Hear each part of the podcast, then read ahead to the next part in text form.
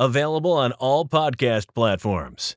This is the Psychology Cast, the podcast that interviews unique individuals on why they do what they do. Hi, welcome to this podcast. I am joined by Francesca Marantia Contanti. Content. I, I, I, I just say the last one? Contanti. Conati. Conati. Sorry, yes. Um, I'm always fascinated by names um, as part of being someone who's on the journey of becoming um, a psychologist and who we are makes identity. Um, you're Italian, right? Italian background? Yep, yeah, Italian, 100% Italian. Oh wow! So, I, you know, is that is is name such a big thing in your place, like the naming of people? Yeah, uh, yeah. I think I think yeah. Is uh, the family name is um, yeah, it's your identity. I think many of my colleagues tend to call me Fran, which I really dislike. So I always correct them to say, actually, my name is Francesca um, because that's my name. Um, and also, it, for me, it's a particularly important name because it's my dad's name. So I was due to be a, a boy, so they really wanted to be a boy. So um, they called me, yeah, they called yeah. me Francesca uh, because my dad really wanted to continue the name and surname of his uh, um, of his family. But we had he had three daughters, and that was the last attempt fail. so they decide to give me my dad's name. So I bring my dad's surname, I carry over. So when I got married, Conet is my husband's surname. When I got married, I didn't drop my family uh, surname because uh, my dad really would not approve.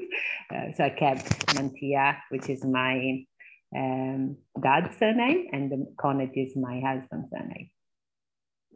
Yeah, I, that's fascinating. I just, I, I, yeah, I think when we have like naming of people, it's such a big thing. Big, it can cause arguments, you know, mm-hmm. because they say, oh, you, you know, and especially when children are born, um, mm-hmm. you need to take the name of this person or this granddad has said, like, you know, you need to take the name of this, or yeah. here's a list, and then you have the, you know, uh, the mother's side and the the father's side.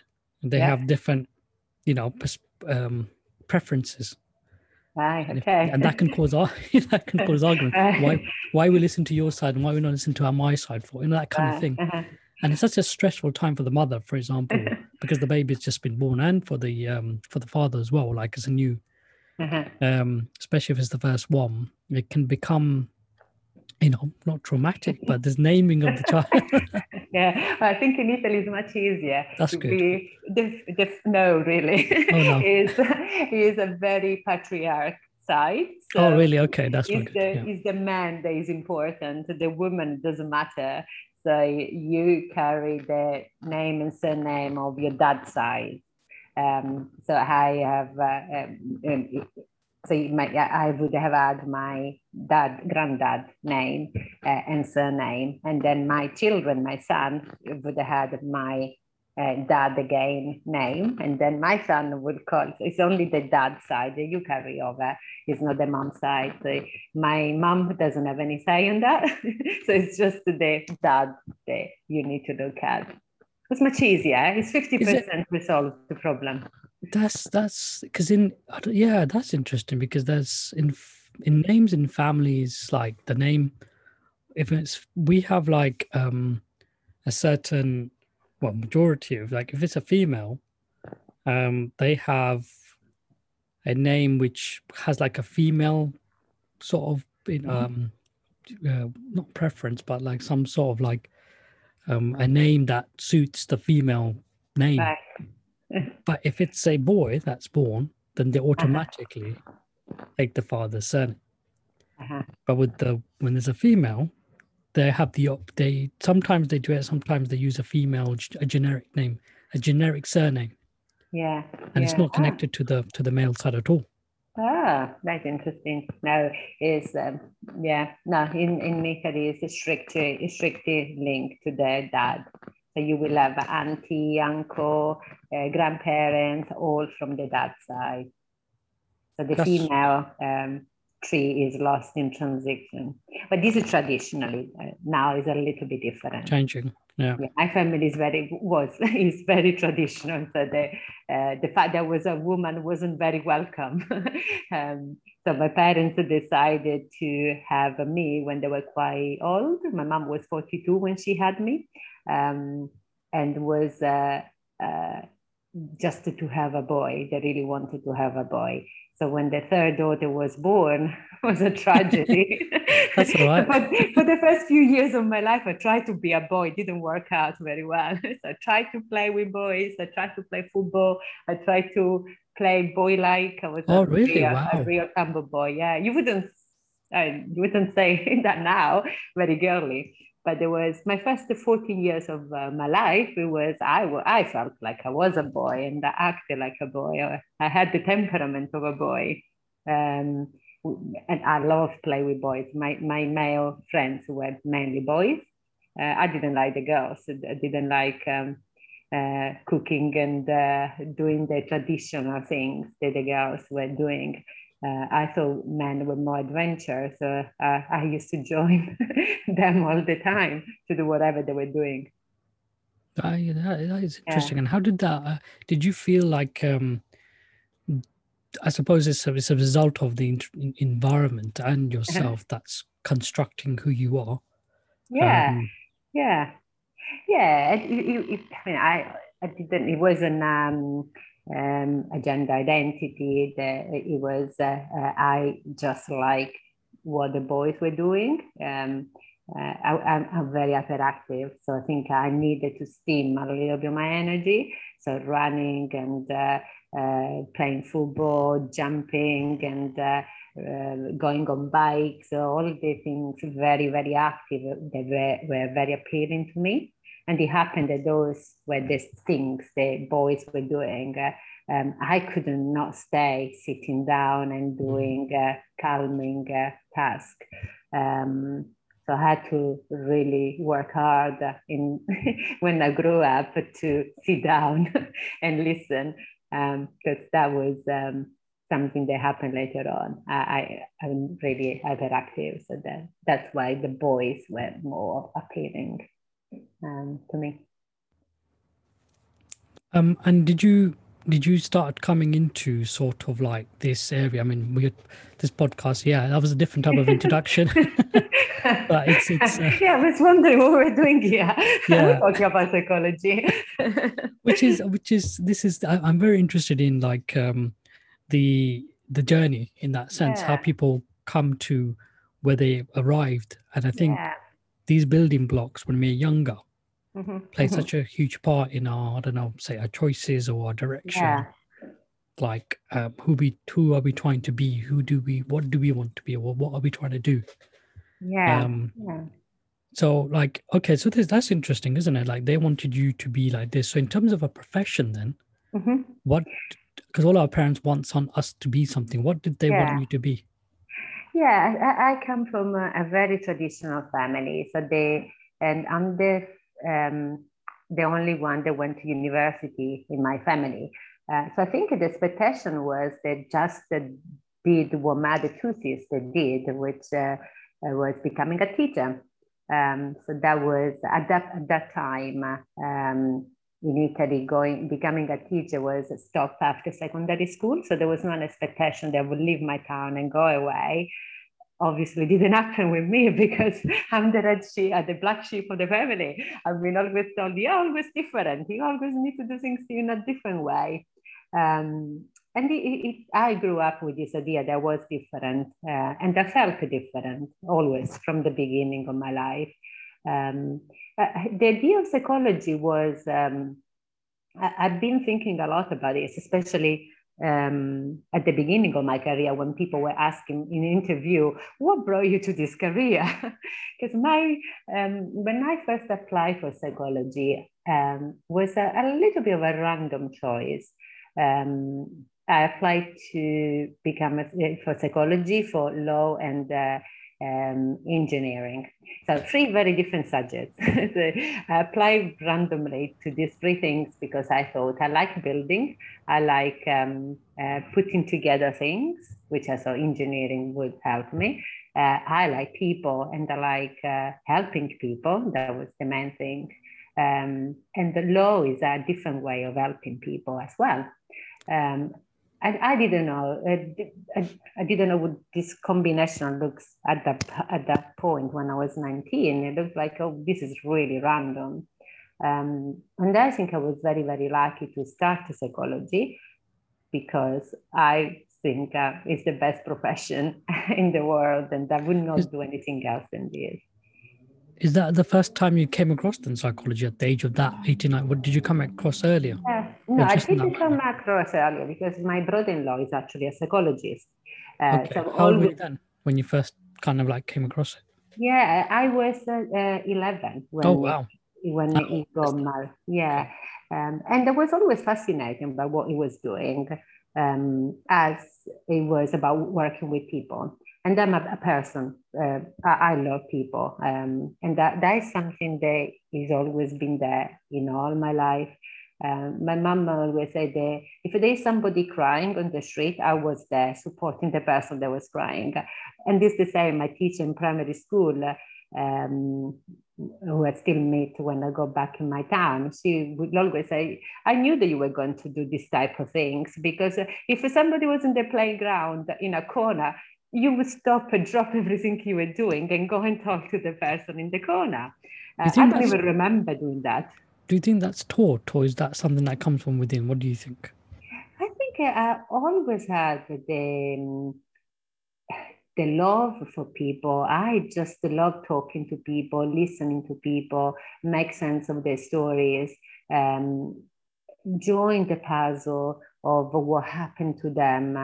Um, and uh, I'm a very positive person. I work with very complex uh, patients now. We will go into that at some point.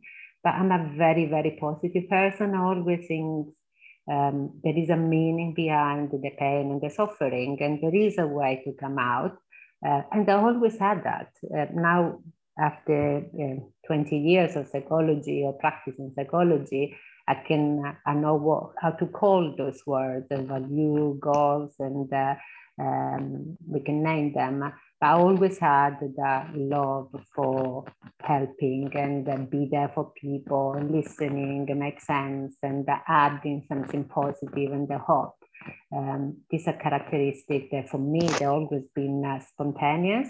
Uh, with psychology, I've learned how to use them better uh, than a friend um, with some strategies and some uh, theory behind but naturally, I think I'm that type of person. I always been. and people telling me, you always been like this. So I've got some evidences there. No, I, I, think that's. I think these build. I think these are building the foundations of like hmm. people why they tend to become when they become adults. I think yeah. it's a skill. I don't think it's anyone can do it. You know, to be hmm. compassionate and to be kind and to help others I, I i do think it's a skill like it's a skill to be proud of or skill to be valued you know? Mm. not everyone can because you can care for someone i think. There's unhealthy ways and healthy ways to do it isn't it? In that sense. Yeah. Yeah yeah yeah. And it's, it's definitely uh, different than uh, being a friend. No i always i'm no friend of my patients but i really care for them uh, know my family, but I really care for them. Uh, and I care them for them 24 7. I'm very present in my patient's life and they're very present in my life. So that, that is a different type of caring.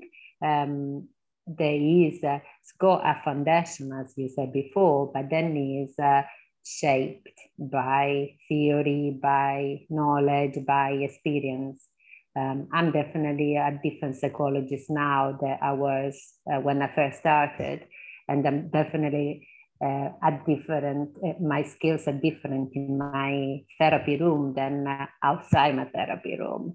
Um, although my friends say you never stop being a psychologist, Francesca, stop.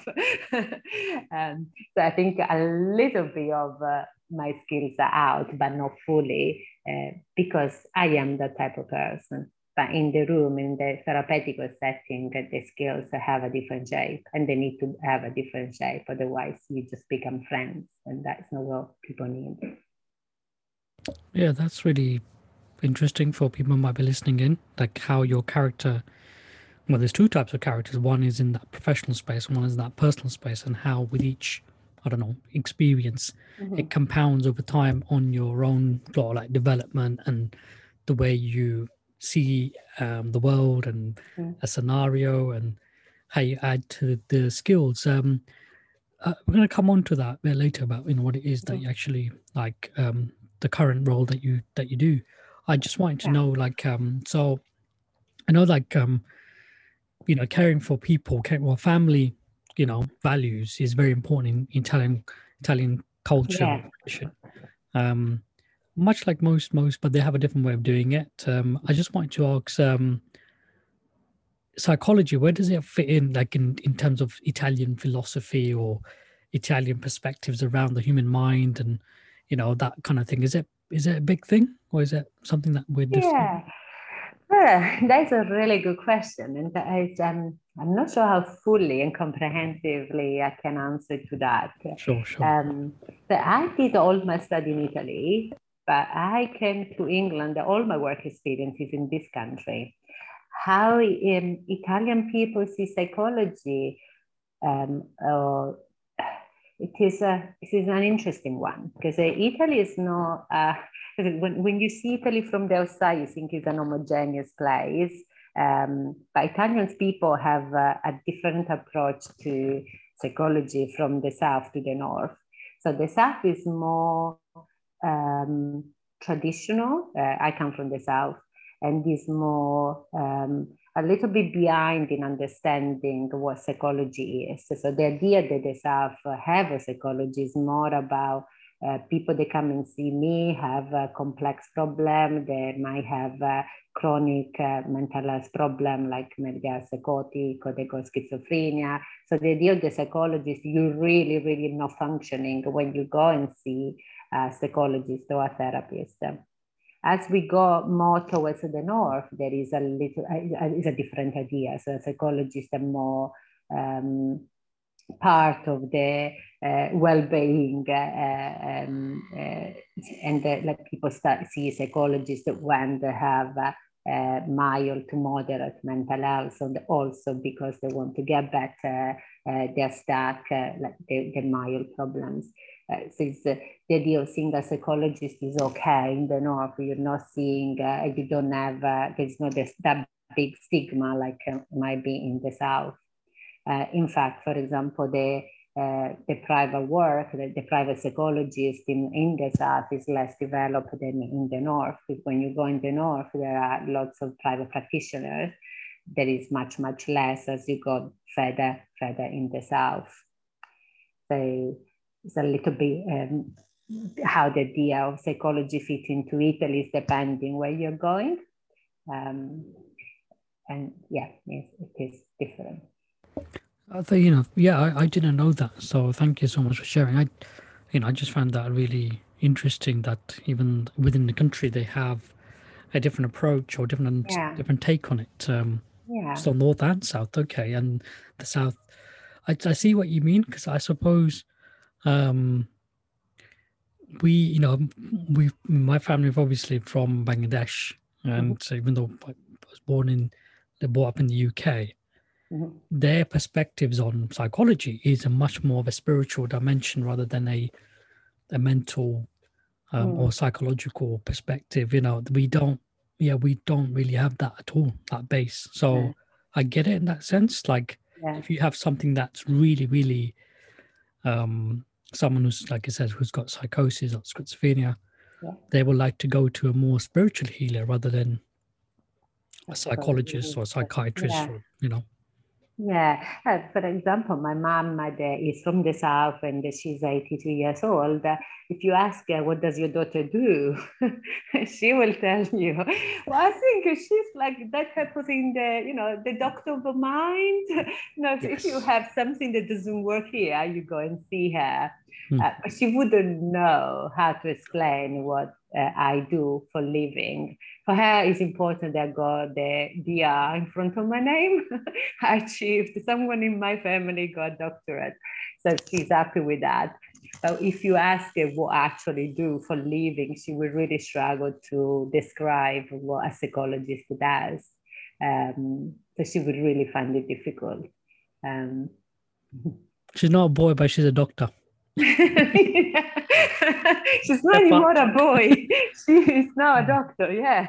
That's it, you know. yeah, yeah. Yeah. yeah. He's a funny one.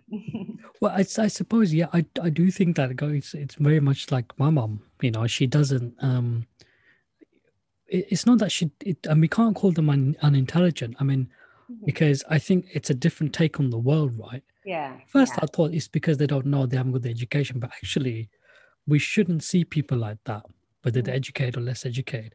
I think we just have to see the world from their perspective, mm-hmm. and they have an equal right, if you like, to yeah. to you know um, to contribute to how we understand how our systems work and all this stuff. Because I think what we try and do, um, we put them into these boxes in because we only understand the world from our perspective and therefore if you do not understand from my perspective then you're in the wrong box but yeah. actually we have to look at from their from their worldview and yeah. see okay can we i do i do believe in that's the reason why i think a lot of like people from uh, different communities can't access mental health services mm-hmm. because our services do not understand like their worldview and therefore unable to adapt their yeah. provision could be because of money as well and also service provision we might not have the specialists mm-hmm. to design these things yeah. um so i'm i'm very and i think i learned that through maybe with my mom like no matter how many degrees i got mm-hmm. she's still coming to the same conclusion as your mom he, he, there are doctors of the minds, right? yeah. You know, whatever that means. yeah. I mean, are two things that I think you kind of touch and for me are important. First is that in, in Italy, particularly, psychology is a very new um, faculty. So the first one, uh, um, psychology was born officially in, in 1978. So the one when the first uh, uh, faculty opened, if I'm, if I'm correct, but late in the 70s. So it's been like graduate people, uh, people started to graduate in psychology in the 80s. So that is when the first jobs came out. So it's a relatively new um, uh, science, and then new, new, new uh, not many people were psychologists in the 80s. Now there are millions of psychologists, but it's been going on for about 40 years. So it's relatively new. Um, so my mom would find it difficult, or people of a generation, to see this new profession coming. As if you if you try to explain my mom what marketing is or digital marketing is, like what, what are you talking about? It's even it's even worse than the, doctor of your mind of mind. It's even worse than that. Um, so digital, but it is that type of thing. It's a new thing, but also is um, the role of mental health in the in the in my mom generation is very spiritual. So if you had mental health, you would go to the priest, or you will go, or you will have all this strange combination of drinks or uh, or diet that they're supposed to cure you. Um, so that that is. Uh, why my mom would struggle, people of a generation, people that live in a town that haven't seen uh, the evolving of, of, the systems will get stuck to what they know. Um, and in, I, I'm, I live in Birmingham now, so there is a there's a vast uh, um, uh, community of Asian people, for example, that uh, very difficult to engage. And one of the projects that was involved a couple of years ago is to engage people that don't engage with uh, the standard uh, service they offer. And what we had to do is to readapt how we do psychology uh, and how we deliver psychology because uh, expecting uh, um, those clients group to come in a building and sit in front of me and talk about the problem was just impossible. It that didn't happen. Um, so we had to develop a new approach that was about knocking on the door and be with them and showing the we are and talk like uh, uh, understand what they're telling us. So it was really changing the setting of delivering psychology is about um, I'm coming to you and then you can come to me. Um, I'm knocking on the, your door and I'm drinking tea in your house. So then uh, I can have you in my setting. Uh, and when you come in my setting, I deliver psychology, not with my piece of paper and uh, sitting on two different chairs. We do psychology around a table with other people that are from your culture and they share your values. Um, it's almost it's an exposure to uh, my to my work in a different way, um, and that was more effective than expecting uh, to involve people of a certain background or, age as well group is very important.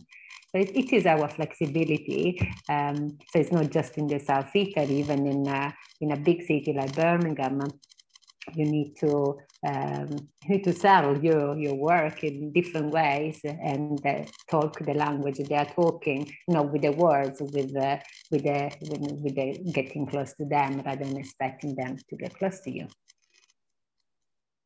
Yeah, I just think there's there's so much so much good stuff that you basically um, touched upon there.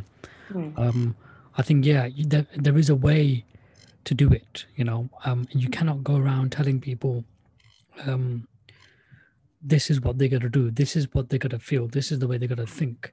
Mm. That basically oppresses people, um, and it contributes to more problems into the system. You're just think yeah. you are trying to solve some problems. That's the yeah. idea. And you have to think about our own practice and how do we do psychology, you mm-hmm. know, because what do we mean by psychology? Because there's Eastern perspectives, Western perspective, African perspectives, you know. Mm-hmm. So there's yeah, that's right, yeah. different view viewpoints about the mind and how yeah. we become. And I think when you're when you're trying to help people, we have to take it from like their they have to be an equal partner in the room, isn't it? And you know, it's, yeah. it's great that what you're doing. And I just think that uh, in you said about Italian, um, the profession in Italy, like um, mm-hmm.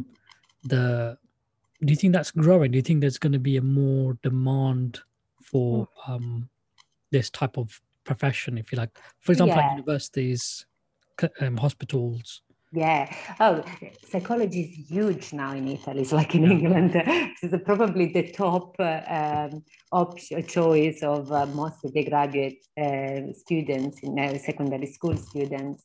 Um, in fact, there are too many graduate graduate people, um, and the, the, system is very different in in Italy. So the, everybody can go to university as long as you can pay or you have a scholarship. Um, so the, the university where they take 3,000 people a year, uh, psychologists. So they, every year there are thousands of psychologists that are coming out from university. Uh, which are unfortunately jobless. and that is one of the reasons why I came to England. Because, um, yeah, they, they are too many psychologists, and that's why is um, most of them are um, unfortunately unemployed or they go into the private uh, practice because the Italian equivalent of the NHS is uh, um, there are only a limited number of posts they can accommodate. Um, so unfortunately, there are millions, thousands and thousand of people.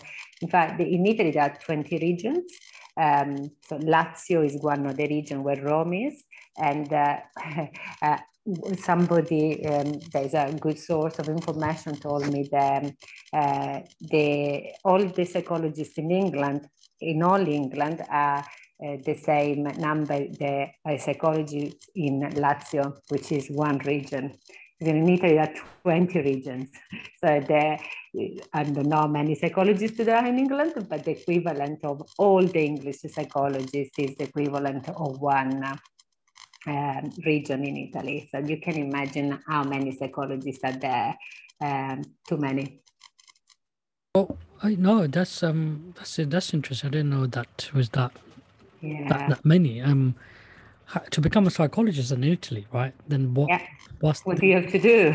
yeah, what's the training? it's a long, long, long way. Yeah, so you finish secondary school um, when you are 18, 19. So we we we we finish a little bit later than in England.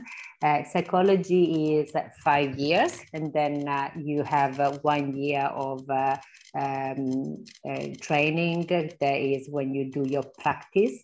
Uh, you, you, do six months and six months in two different areas of psychology. So for five years, you do all the theoretical stuff. Um, you finish by writing a, a, dissertation, which give you the equivalent of the doctorate in, in this country.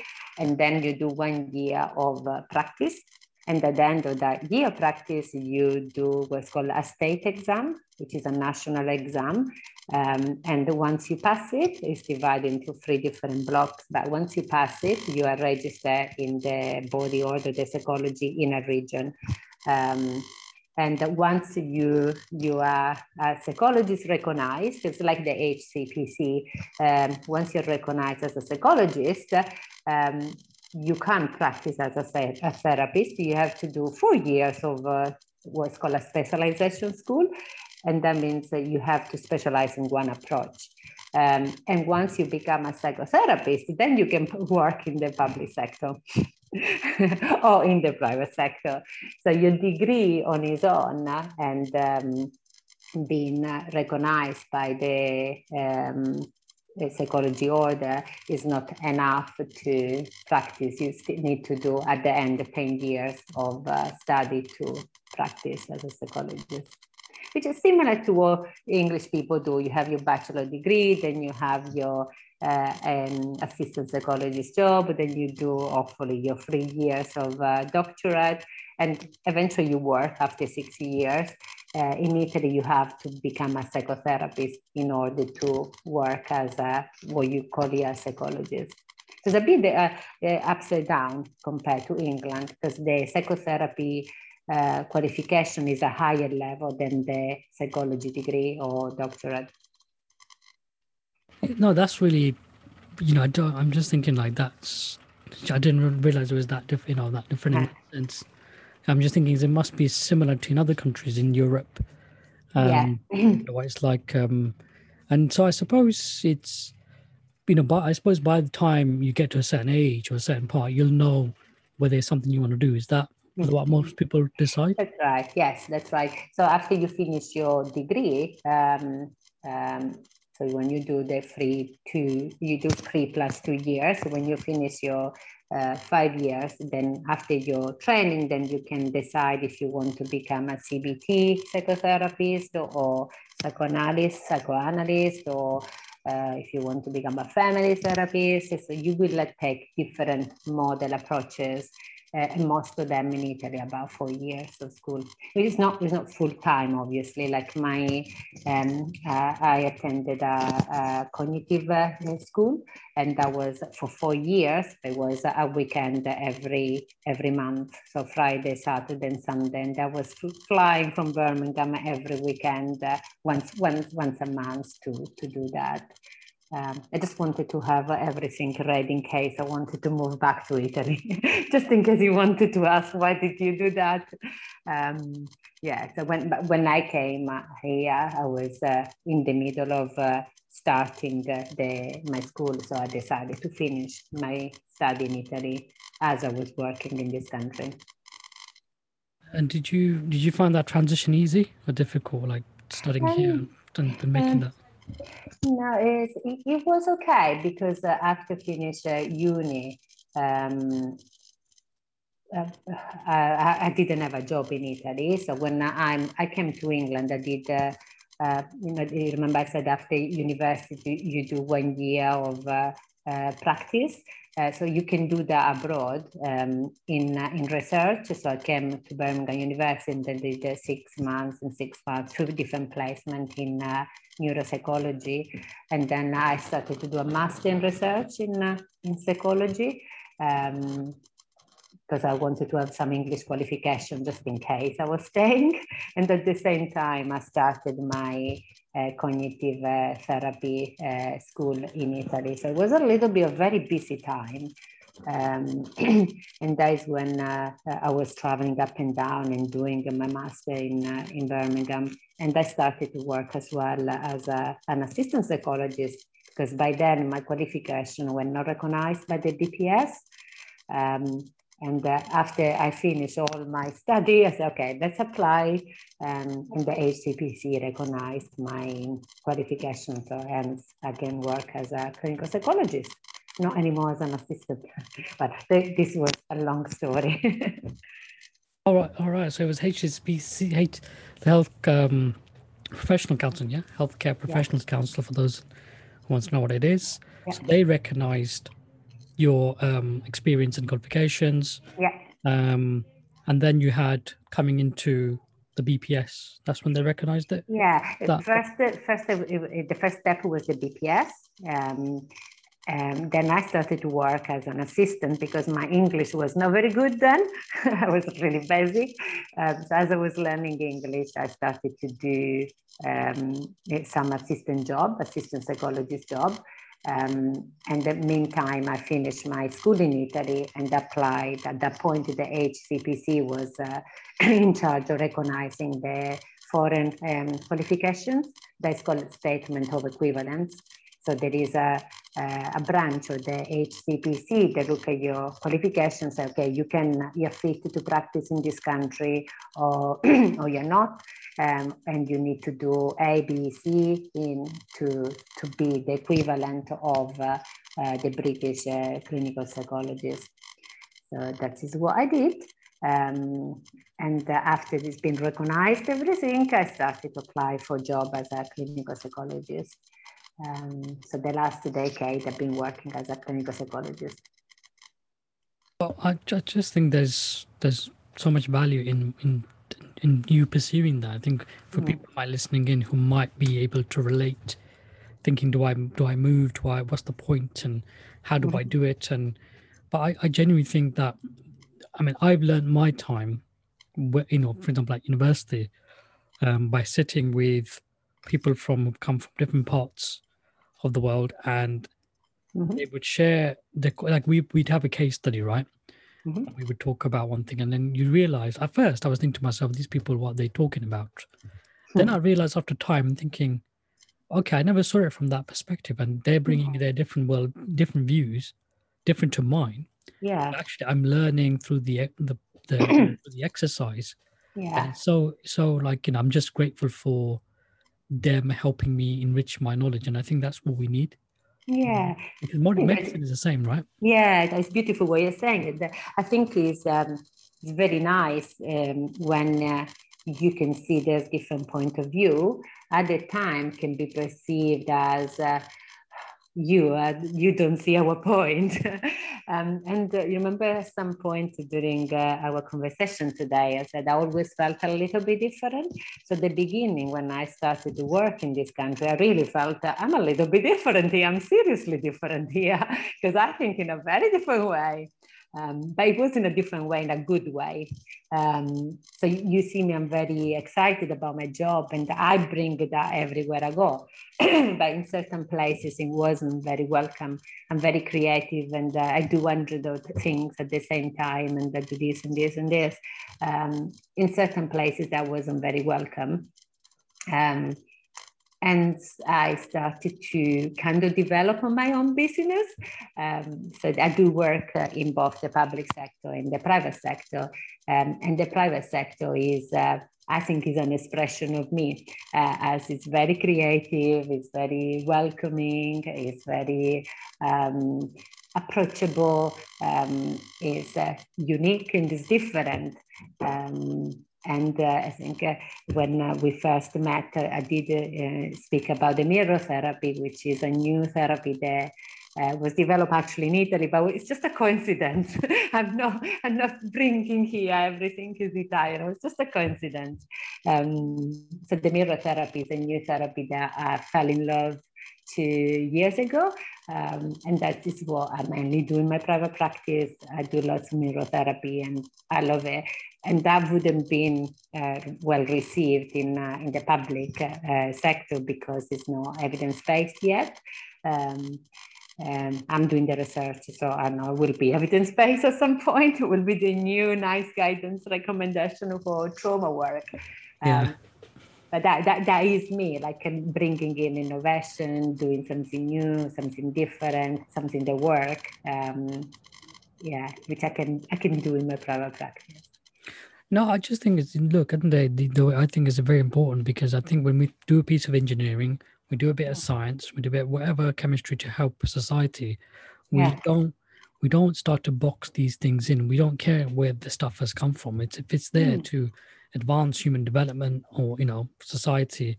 Yeah, to, we need to embrace it very quickly. Otherwise, um, if we, for example, the vaccination for COVID nineteen, if we mm. stop listening to people, yeah. We will die as a race. We will. The human. There is no human beings. You know, we're yeah. gone. And so that's what I mean about. I think this whole thing around when you're trying to create science, uh, new, new information, uh, new solutions yeah um, and and options of solutions you know like i think i would like a, a variety mm. imagine we all ate the same food it'd be very boring yeah exactly you know? and i'm sure it's not going to go for our digestive system you know yeah yeah and that is i think that is one of one of the um, one of my qualities to be curious about the new things um, and when before we were talking about like, my qualities might be different, uh, but I'm also very interested in what the diversity and the variety of things around me. And being a, a foreigner uh, as really for me everything happened around me is new uh, because uh, i've been in this country for 20 years. It's a lot of things are uh, still very new to me um, what is uh, normal for you that you see since you were born. For me, it's like, oh, wow, that is different. Uh, even the fish and chips, uh, I didn't have fish and chips for 20 years of my life. And then I discovered the great fish and chips. Um, so the interest, interest in the new thing uh, and that learning from others is, uh, I think, that is what makes us big and great. And uh, um, rather than uh, focusing on this is me and this is what I like, is uh, opening your mind is uh, is amazing because that's when we do very important things. Well, so tell us a bit more about this mirror therapy. I mean, whatever you hmm. can share, maybe allowed to share. You know, go for it. Sounds um, intriguing and helpful. So What's it about? Yeah, what it's about. Yeah. So the, the mirror therapy was developed about eight years ago by these two Italian psychologists, Alessandro Carmelita and uh, uh, Marina Cirio. Um, they have a background as um, a schema therapist, which is a type of uh, therapy. Um, and uh, um, mirror therapy is um, uh, bring together different approaches. The foundation is the attachment theory, schema therapy, the polyvagal theory, the new developing neuroscience. So there's lots of science and uh, approaches that um, have been tried over the years, and we know they work. Um, what does is uh, um, um, everything happen, that's the novelty, in front of a mirror that is quite big. So rather than sitting in front of the patient, I sit, I, I stand behind the patient that is uh, um, looking at himself or herself in the mirror. Um, so there is, uh, can I show you my mirror? Do you want to yes, see my mirror? Yeah, yeah. I think it's easy for show you. So this is, can you see? So this is the mirror. Okay. see there is a chair. Uh, so the patient sit on the chair and they uh, understand behind the the the, the chair, um, and uh, so they're sitting in the chair. They sit on the chair, and the therapist is behind behind them. Yeah. So all our interaction are in the reflection of the mirror. Mm. And when you look at yourself in the mirror, you see your face, you see your expression, but also you feel things inside you. Um, and often people, when they have uh, experienced trauma, they have a discrepancy between what they're seeing and what they're feeling. Often what they're seeing is someone they don't really like to see. Um, they might dislike the person, they don't like the person, they're angry at the person, they're disgusted for the person. But inside they feel maybe uh, uh, they feel shame, they feel sadness, they feel anxiety. So this is one of the first discrepancy that we work on. And then there is the eyes of the therapist. They are there, and uh, you interact with the therapist. Is before you mention compassion, uh, a therapist they understand you, understand how you're feeling, and look at you with benevolent and compassionate eyes. So when you look at the therapist, there is uh, um, you will see the uh, care and uh, understanding in the person eyes that is very different than how you look at yourself. So this is the other discrepancy between uh, I look uh, at myself and uh, I don't like the person, but this person is looking at me with lovely eyes and uh, we care. Um, so that's the other discrepancy. What is behind this? Um, I'm sure if you heard of the mirror neuron, mirror neurons. So they are so they are in the yeah. yeah. Okay. So we so know we that, copy. Yeah. Just for the audience, if you want to explain what yeah. neurons is. we're gonna we're never gonna finish this. Never, no. briefly, uh, the mirror neurons are the, as the, uh, the name said, they are neurons that uh, in, in, the frontal cortex and they mirror the expression and they, they, they, they're involved in the empathy process and they reflect what the other person is feeling. So when we see, for example, somebody that is sad, we feel the sadness because the mirror neurons are mirroring and make us feel what the other person is feeling. So if when people look at me and uh, in my eyes, they see that I'm sad because of what they are experiencing, or they see the compassion, they feel that, and their reaction to the pain is uh, through compassionate eyes rather than through angry eyes. When they see the eyes, they react to the angry eyes with anger. So we mimic the other, we mirror the other uh, person uh, feelings. Um, so by and, and, this is based on the theory of attachment. So we learn, um, we look at ourselves in the same way our parents used to look at us, or they, our carer used to look at us. So when we look at ourselves, we see how we think other people look at us. So when, uh, um, if I had uh, experienced a trauma, for example, or neglect, and I feel like uh, uh my parents were um, uh, or um, they would say that I was not intelligent, I was not uh, a nice person, I was stupid, I was dumb, I was uh, um, a moron, I was, uh, it's my fault if everything happened. When I see myself, this is what I think about myself because it's, uh, I have internalized that experience. So what I see is what, um, but inside, I still feel like uh, that person has been a victim. So I feel maybe scared. I feel um, um, I feel anxious. I feel uh, worried about things that happen that are happening to me. Um, so the, the relationship with the therapist will help to have that comfort, that uh, it's called the tuning experience uh, of the attachment. As a, I, I, I know that you're suffering, uh, I can see your pain, I can see that you are scared, and I'm here with you to make sense of what you're feeling and how, and I help you to go over this. So I'm with you, I'm present with you, which is the experience of the secure attachment. Um, so often we deal with people that have an insecure attachment. So we offer with the relationship with the therapist uh, an experience of a secure attachment. How long and how many sessions do do people need to have to be yeah or is it just like see you know it's done on a on a, on a weekly basis or what would yeah. you say yes the majority of people they do the mirror therapy um, but it, it's very depends of uh, how complex and how uh, insightful and how uh, difficult the attachment histories is.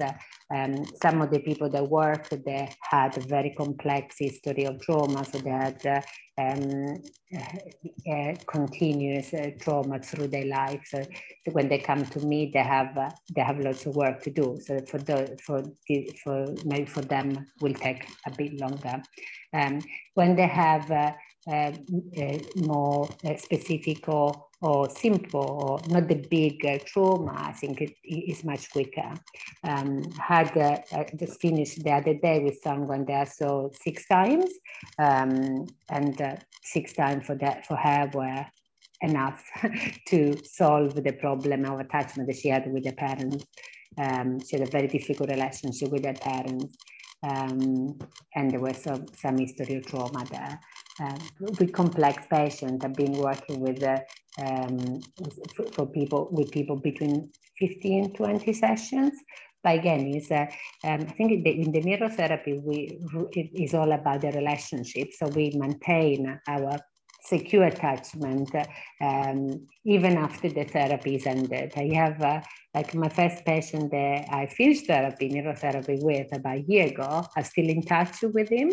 So now and then he texts me to say, Hi, Dr. Francesca, I'm doing very well. I'm doing this and then. Uh, so there is um, maintaining that relationship, like, uh, like because it's uh, so important that, that the positive attachment that we have developed, they want to let me know uh, that they're doing okay. Um, and sometimes we also agree that I can contact them to say, hi, how are you doing? Are you still okay? Are you still in that job? Uh, um, and, and that is, is, very nice. I love to hear from my patients. Um, they, they, know they can approach me. Um, I'm almost available available 24 7. Um, so they know they can contact me and I will respond to them. Um, and this is possible because I like to work in this way. Yeah, um, it's not, not everybody become a mirror therapist has to be available 24 7. This is my way of working. Um, so the, the mirror therapy is a, is a model of therapy, and then uh, you adapt to the model, your skills as well, your personality. Before we were talking about that, um, and uh, but there is an element of we know how important is rela- this relationship. So I know that I want you to know that I'm I'm there with you and for you during the therapy, but also after the therapy the length, so probably I kind of gave a very big answer to say, how long does the therapy last? Uh, I think it's a very difficult uh, question. It can last, uh, it's very, it can be very quick. Um, you definitely bring a strong emotion very quickly. And uh, uh, people that have experienced different, different therapy, they, they often tell me, wow, in one session, I feel like I've done 20 sessions from other approaches. It's very, very, very quick in terms of uh, bringing to your eyes lots of feeling and lots of um, uh, emotions that you don't see when you're sitting on a couch or you are looking at the other person. Yes, that's so that's so helpful and for again listeners listening um, people who listening into the podcast um, you know because I, I, this is not an area that I um, you know practice in so I because I'm in the more preventative side um, yeah and you know academic side of like um, yeah. teaching now and I just I, the, the key thing I want people to understand is like there's so many different approaches and Practice, we, yeah. we need to appreciate them and we need to yeah. bring them somehow. And all hope is not lost. Just because something didn't work for you before there's lots yeah. of tools out there to help you. And this is an example. Yeah and yeah what type of person then um might might able to benefit from it? Like do they have to have a diagnosis? Is it someone with depression what yeah. type of person should be accessing yeah. the support? It's a, it, therapy is a transdiagnostic approach. So there is, it's not a diagnostic. You don't have to have a depression, anxiety, or uh, any. So it's, it's a transdiagnostic. It's a, it's a, I, I I work with trauma. My background is uh, I'm also a DBT therapist, so I've been working for many years with people with personality disorder, and I've always been interested in trauma. So people that come to me naturally come to me because they know they work with trauma and complex trauma. So I mainly use uh, all my approaches with uh, people that experience trauma. Um, and they come with often with personality disorder, borderline personality disorder, or UPD, uh, emotional stable personality disorder. Um, that not necessarily everybody has a diagnosis. Often they come because of their complex trauma histories, and that can uh, uh, present as anxiety or depression or OCD or panic attacks, um, um, personality disorder, so present in different ways. The common denominator, I think, is uh, the trauma history. But then you can ask me, who does it go and see a clinical psychologist without trauma? So there, there's no point in going to see a psychologist if there is no some traumatic experiences. Um, so yeah, it's a transdiagnostic approach. So can I use it with uh, um, people when they experience a trauma because they have a, a disintegrated sense of self. So the idea of the, of the uh, mirror therapy is to develop a sense of self that is cohesive um, through uh, the development of the self-compassion. Um, so when people experience trauma, they have that problem. They don't have a sense of self disintegrated. And therefore, for me, this is the therapy that work very, very well with them. Yeah, I just think there's there's lots of people out there, and, mm. and it's perfect because it's not all about diagnosis. Yeah, people who want to um, potentially reach out and get some, you know, get some get some uh, perspectives and mm. help if they want yeah. to without being labeled. You know? Yeah, yeah, that's another yeah. very good thing.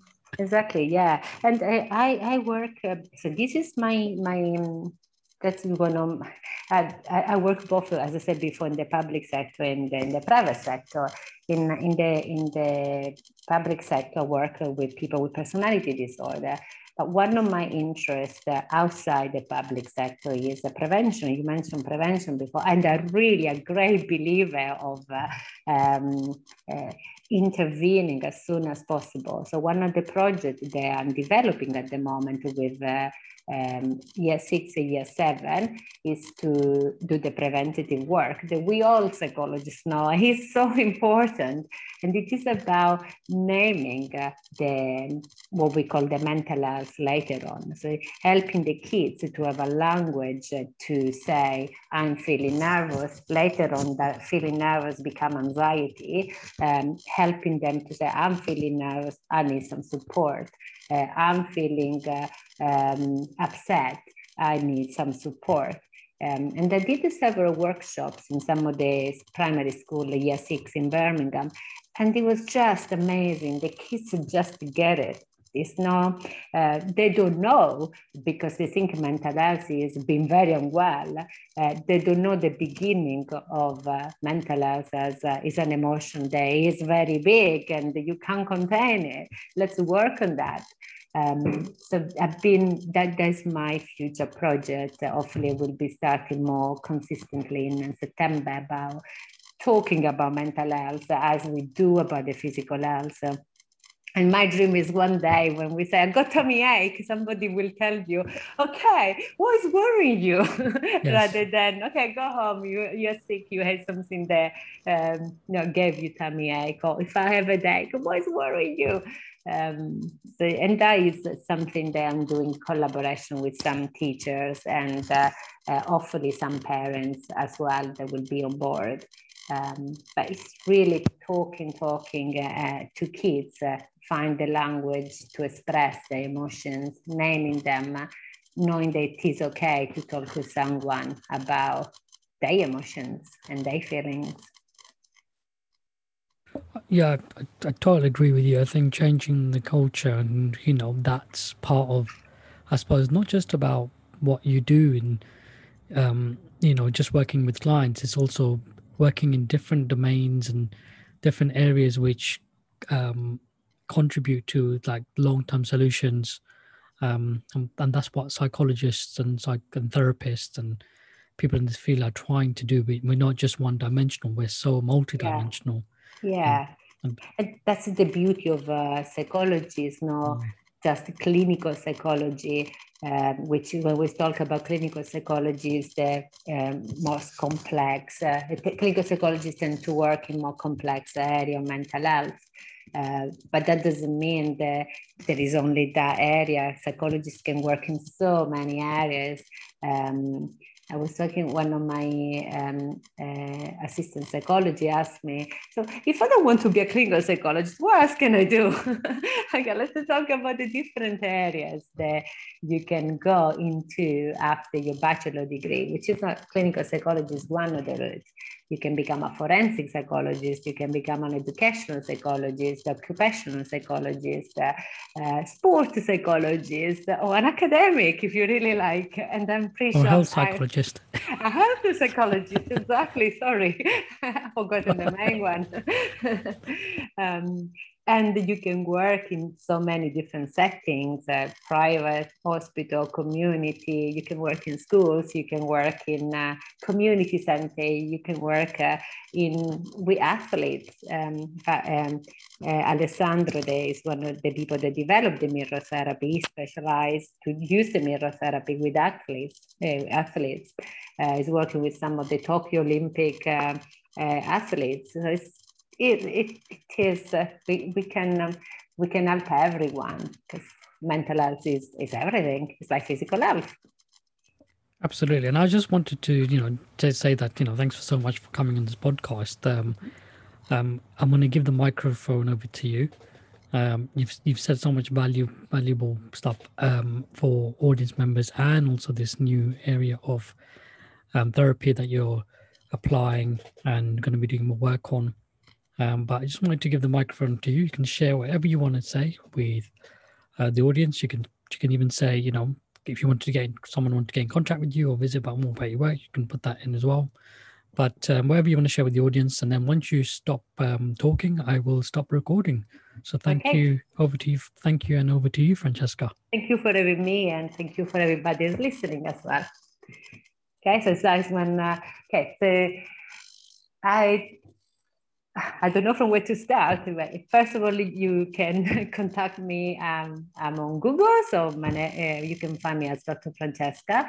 Uh, please contact me for any queries that you have about mirror therapy or about other things that we've spoken today. I'm very happy to answer to any of your questions. I'm on LinkedIn as well, so you can easily find me there if you don't find my website. Think the, the message that would like to give is uh, I really believe everybody can have a life that we want, the life that we want to live, that we deserve. And we all deserve an amazing life. Um, and there is help there. It's really, there is so much help there. Sometimes the first step is the most difficult. And the first step is asking for help. Uh, asking for help is a strength. I always say that, and I will repeat that until, uh, until I die. Um, asking for help is a big strength. And when you ask for help, you will have people like me or other people like me that will uh, help you to get better. So, yes please get in touch if you need me in any forms or shape. and thank you for having me. Thank you for listening to, to us. Available on all podcast platforms. This is the Psychology Cast, the podcast that interviews unique individuals on why they do what they do.